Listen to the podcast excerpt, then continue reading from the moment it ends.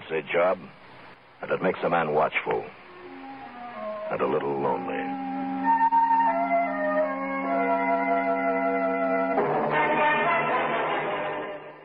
Come on in for an evening of poems and stories about the American West. A land of legend, of romance, of friendship and courage. A motherlode of remembrance. A true showcase of the Old West with the old cowboy, J C. Hulsey. We got another fantastic show for you today here on the Wild West Showdown. We're going to be talking with author Celia Hayes a little later, and we've got some special music that I think you're going to really enjoy. But right now I want to talk to you about something that was very important in the Wild West, the general store. What was a general store like in the nineteenth century? It sure wasn't nothing like Walmart's, that's for sure. Most stores had at least one display window, but inside they were still dark and gloomy, and depending on where they were located, probably damp and humid. Most were crowded with shelving along every wall. The floors were also crammed with boxes, barrels, crates, and tables holding goods. The front counter held display cases for smaller items as well as needed machinery, such as a coffee grinder, scale for weighing merchandise, and a cash register. Surplus items were stored in a cellar or basement or possibly on the second floor, if that wasn't where the grocer's family was living. We'd recognize most items found in a general store. Food included coffee beans, spices, baking powder, oatmeal, flour, sugar, hard candy, eggs, milk, butter, fruit, vegetables, honey, and just about anything that a person would need. There was also a large number of patent medicines, remedies, soaps and toiletries, and elixirs. The major difference between a lot of these items and modern ones is that none of them were tested to see if they actually worked. Most remedies of that era were alcohol-based, which explained their popularity in many cases. The dry goods section of the store included bolts of cloth, pins and needles, thread, ribbons, silk, buttons, collars, undergarments, suspenders, anything that a person would want to wear. Some of the more important items were rifles, pistols, ammunition, lanterns, lamps, rope, anything to help us survive in the Wild West. Sometimes even coffins could be found inside a general store. Most folks today wouldn't consider them to be very clean. The roads outside were unpaved, and the dirt tracked in by customers probably included animal waste and possibly human if someone had emptied their chamber pot into one of the streets. The cast-iron stove heating the store during cold winter produced soot, which settled over much of the merchandise. It was not unheard of to discover rodents foraging about in the store. When money was scarce, the shopkeeper might extend credit to a regular customer. Yes, the general stores of the past aren't what we're used to today, but it was one of the most important establishments of that era. We're going to be talking with author Celia Hayes in a little bit, but right now let's hear some special music. This is Carrie Haywood singing her original song, Hold On.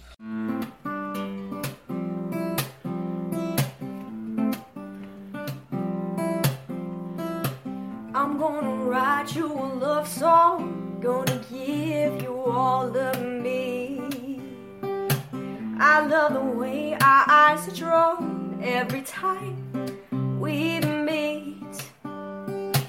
Wanna hang out, wanna hold you, I won't let you go. Want you to love me, want you to miss me, we won't let it show. No, we won't, no, we won't. I want you here with me, I want you all by my side. I want you loving now, I can hold on any tighter. I'll still hold on, I'll still hold on.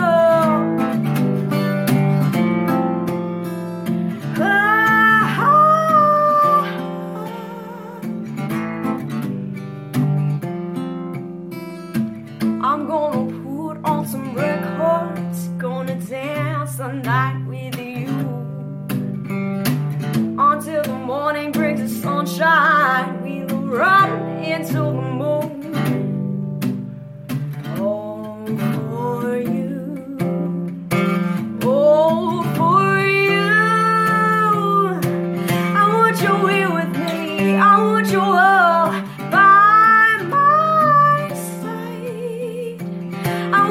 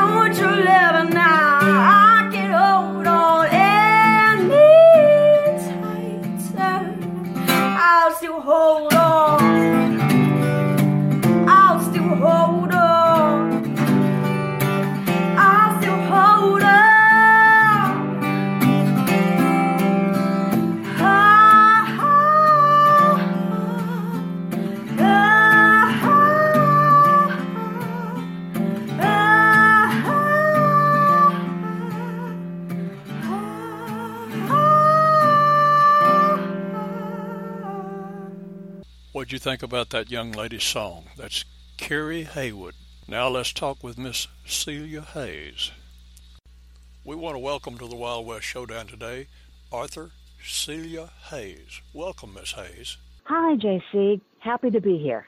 I notice you call yourself the Accidental Texan. Mm-hmm. All the Texans I know was either born here or they couldn't wait to get here. Can you explain what an accidental Texan is? I wound up here almost by accident. Okay. Uh, I uh, retired out of the Air Force. Yeah. I had a house here, and my daughter was in high school, and Texas began to grow on me, uh, especially when I began to, to write, seriously. Texas does grow on people, I understand. It certainly does. It takes a little bit of getting used to sometimes, and some things I don't think I'll ever get used to, like the summer heat, but hey, it keeps out the riffraff. I read on Facebook where you're the owner-operator of Watercrest Press. Is that correct? That is. I, I went into partnership with the uh, lady that founded it about five or six years ago because we, we had many similar tastes in common. And she wanted to hand on the business to somebody that would look after it. So she began training me up in publishing. And I developed some skills, like in formatting, designing the interior of, of books. And I talked her into uh, setting up the division to do publish on demand. She had been accustomed to going to a local printer. So we wound up establishing uh, an imprint for Watercress. We've done very well with it. This new technology we have of being able to print on demand has really helped the independent author. Oh, yes, yes, it had enormously. And the other aspect to it was the development of uh, online retailers, such as Amazon. Publishing was not just a New York thing anymore. Do you find it difficult at times wearing two different hats, being an author and a publisher? Well, I find it makes it a little bit easier because I can sit down and I can work on my own books. You know, I do a pretty good job of formatting. Uh, we've also managed to keep it in the family. I'm training my daughter as an editor and to do well, things like website maintenance. And she is actually turning to writing herself. We're co-writing uh, a book together, which I hope to bring out uh, before the end of the year. I noticed on your Amazon author page that you published a book in two thousand four. Then there weren't any more until two thousand eleven. Is there a reason for this? Yes, actually, that was my kind of first book. I right. called it my training wheels book. It was a collection of essays that readers had bugged me about that I put on the website that I was contributing to. And then I just I didn't do very much until I had an inspiration a couple of years later for another book. And that was that was To Truckee's Trail. And that one I think I brought out in about two thousand six or seven. And since then, it's been pretty regularly one a year. I see thirteen titles on Amazon. I understand you have number fourteen in the near future. Yes, that's Sunset and Steel Rails, and it should be on Amazon the tenth of next month. By the way, let me tell you, that's a beautiful cover.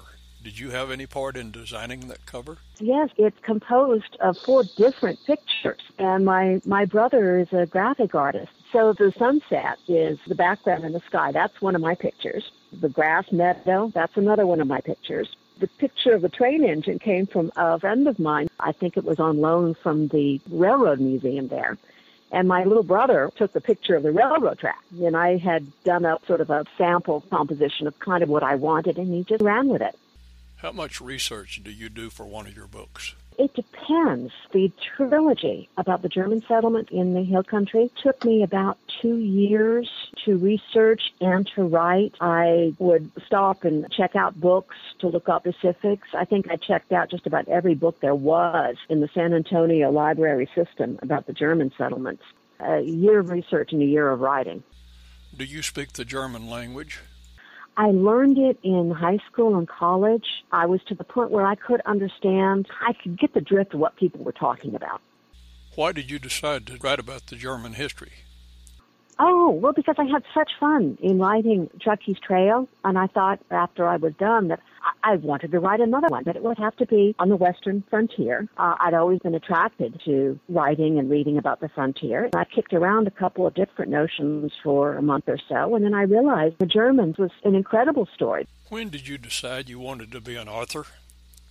Oh, I've always wanted to be. From the time I was in about eleventh or twelfth grade, I wanted to be a writer. Studied English, and then I realized that if I if I really wanted to get into it seriously, I'd have to get out of the academic establishment. I'd have to go and have a real life, you know, do something interesting, do something, travel. Because all the authors that I really appreciated and really liked, they'd all done something else for a living other than hang out in the academic establishment. So I took the step of joining the Air Force. I wanted to travel. I wanted to go overseas. I wanted to have adventures.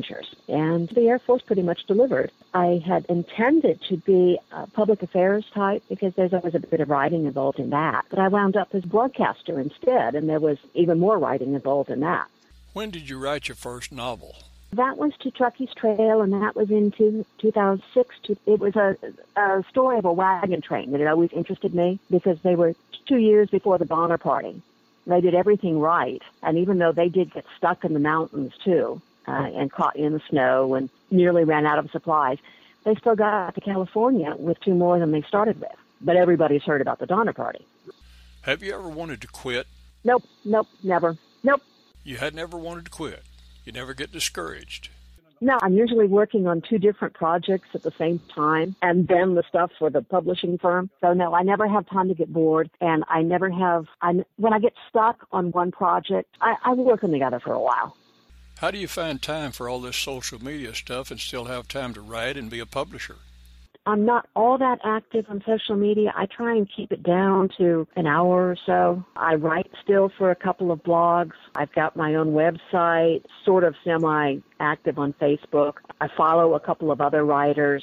I try and do local events as much as possible. What do readers want to know about Celia Hayes?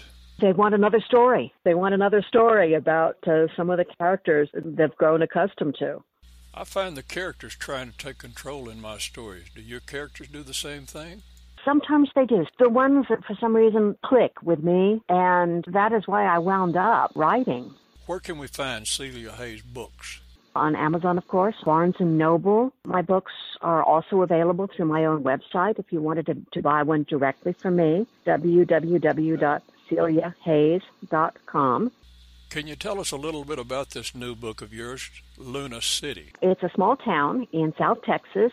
It's about where Panna Marie is, about ten miles north of Carn City. About two thousand five hundred people, give or take. A lot of the characters are a little bit eccentric. The high school football team is called the Mighty Fighting Luna Moths. They actually haven't won a championship in forever, but their marching band is absolutely awesome. Their homecoming game is under a queer sort of curse. Every three or four years, there's some sort of disaster that hits the homecoming game, and it can be any Anything from a plague of rats to frogs, uh, a stray bull, uh, a stampede of nilgai antelope, thunderstorm, a, a crushing thunderstorm, an explosion in the dumpsters behind the porta potties, just about anything. And so people are kind of nervous about this curse. Um, the little town cafe is run by a runaway English celebrity chef who got tired of celebrity and wound up in Luna City. About half to two-thirds of the town is named Gonzales, a Gonzales with a Z or a Gonzales with an S, and they're all descended from the original Gonzales, but they don't know whether his last name was an S or a Z because the handwriting on the original land grant was, was so awful. They couldn't tell if it was a Z or an S, and when they found the gentleman's tombstone decades later, the corner of the tombstone was broken off. There's a, a ranch. There are a couple of elderly hippies that run a uh, goat farm and campground, and it's called Hippie Hollow. There's an enormously well-manicured destination venue just down the road called Mills Farm, which is kind of a curious place in itself. And we have a, we've created like a rotating cast of about forty different people. And you're writing this story with your daughter, is that correct? Yes, she's coming up with the characters and some of the plot, and uh, I'm doing the conversation and the description. How do you come up with your titles and your characters? Golly, some of them just come out of nowhere. It amazes me to see how the brain works. Just out of nowhere, that's what you said. honestly, sometimes I kind of do a like a mental casting call that, you know, I need for a character to, you know, appear and do something. And it should, the character, he or she should be, you know, about this age, look kind of like this. And they just sort of build. And then sometimes they just come out of nowhere and they're already there. I know what they look like, what they talk like, who they are. Uh, it's very strange when that happens. And you've got a new book coming out this month, I believe. Sunset and Steel Rails. And Tales of Luna City is supposed to come out probably toward the end of November. We've enjoyed having you as our special guest today on the Wild West Showdown. I want to give you an invitation to come back and visit anytime.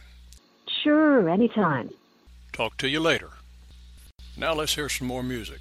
This duet calls themselves the Moron Brothers. I'm Lardo. And I'm Burley. And we're, we're the, the Moron, Moron Brothers. Brothers.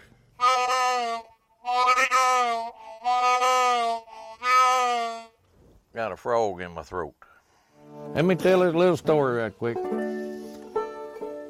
We got a song called Ignorant But Happy. That's what Daddy used to say to us all the time when we was kids, because we just went around and grinned all the time. He said, y'all just ignorant and think you happy. He was a genius, though. Done the smartest thing I ever seen anybody do. We was kids playing. It was hot in the summertime. You know how them old flies and gnats gang around your face and stuff? Well, they was aggravating us to death, and he watched us for a while and called us over to the porch, cut the seat out of our britches. They wasn't around our head no more. Burley still does it sometimes. Y'all need to try it. It works.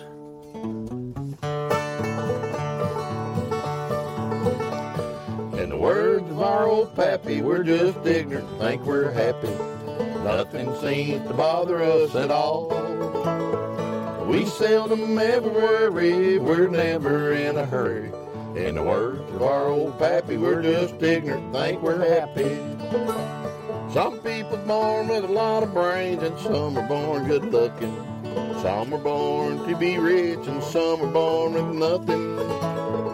But the good Lord knows what he was doing when he made us unaware. We turned out poor and ugly, and we don't even care. Well, I got an old pickup truck, she ain't worth more than fifty bucks. Gets me where I'm going, don't you see? Other day, going down the road, I fell through a floorboard hole. Guess you call it my bad luck, I got run over in my own truck. In the words of our old pappy, we're just ignorant, think we're happy. Nothing seems to bother us at all. We seldom ever worry, we're never in a hurry. In the words of our old pappy, we're just ignorant, think we're happy. Now we take Burley's truck everywhere we go. Remember, back last fall, we went Christmas shopping at the local mall. When we come out, we couldn't find his truck. We was there till closing time. For six hours, we looked for Burley's truck, and remember, we drove mine. Last year, we went to Nashville, me and Burley and our wives. They bought what we thought was toothpaste. Dang near took our lives. When we brushed our teeth, our throat shrunk up and our mouth grew down so small. Don't brush your teeth with Preparation H, it ain't toothpaste at all. In the words of our old pappy, we're just ignorant, think we're happy. Nothing seems to bother us at all. We seldom ever worry, we're never in a hurry. In the words of our old pappy, we're just ignorant, think we're happy. In the words of our old pappy, we're just ignorant, think we're happy.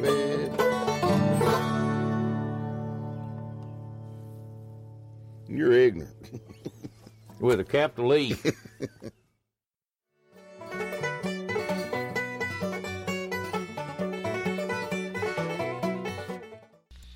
told you we was going to have some music that you would enjoy. If you sit there and listen to that without tapping your foot, you better check your heartbeat. You can bet we're going to have them boys back. Here's a little bit more about that general store. This is San Antonio, Texas, eighteen fifty-three. Pork, eleven cents a pound. Bacon, twelve and a half to fifteen cents a pound.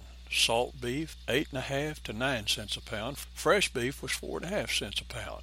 Flour, four to fourteen cents for a pound. Hard bread, ten cents. Beans, ten and a half cents a quart. Rice, eight to ten cents a pound. Coffee, twelve and a half cents a pound. Sugar, seven and a half to eight cents a pound. Vinegar, six and a quarter cents a quart. Wheat was sixty-three to sixty-five cents for a hundred pounds. Rye, forty to forty-five cents for a hundred pounds. Oats, sixteen to twenty cents for a hundred pounds. Barley, forty to forty-five cents for a hundred pounds. Potatoes, eighteen to twenty-three cents a bushel. Butter, sixteen to eighteen cents a pound. Eggs, sixteen to eighteen cents a dozen. Boy, it sure makes us wish for the old days, don't it? I could go on and on and on. Kind of makes me wish for the old days when my wife comes back with a carload of groceries from Walmart. Let's have some more cowboy poetry. This is Mark Munzart reciting Bronx Life. When I cross over and then come back, gonna be a bronco with a rider on back. I'm waiting in the chute with a smile and heart. This poke won't finish, he'll barely start. Back to the ranch, a parcel my own. Buff, tough bucking horse, handsome and roan. Withers to haunch, big, full, and round. Likely the strongest, pound for pound. Eyes deep, lively, telling. People, some close. Others, I send yelling. I move pure, regal, honest, and true. No one cowfolk turn for a view. The mares love me, and the fillies flirt. The foals look up. Howdy, squirt. But I ain't just brawn a whole lot ahead. Outbrain you, toss you, and leave you for dead. Snort, stomp, buck, and prance. Spur, cowboy, tain't even a chance. I worked a few seconds. You was beat. Run along, buckaroo. Go have a seat. I kicked up my heels all ornery and mean. Dang, that was fun. Good and clean. All done here. Another go. Off to my custom trailer tow. Another stop and another win. Why, you never seed a horse grin. On to lush grass, cool water and grain. Rough stock life? No. Gravy train. When I cross over and then come back, gonna be a bronco. No rider on back. Thank you, Mark. That was great. We want to give a special thank you to Miss Celia Hayes for being our special guest today.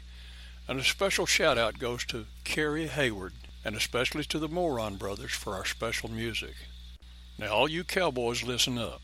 Don't corner something that would normally run from you. This is the old cowboy, J C Hulsey, saying adios and happy trails. Come on back next week to the Wild West Showdown with the old cowboy, J C Hulsey.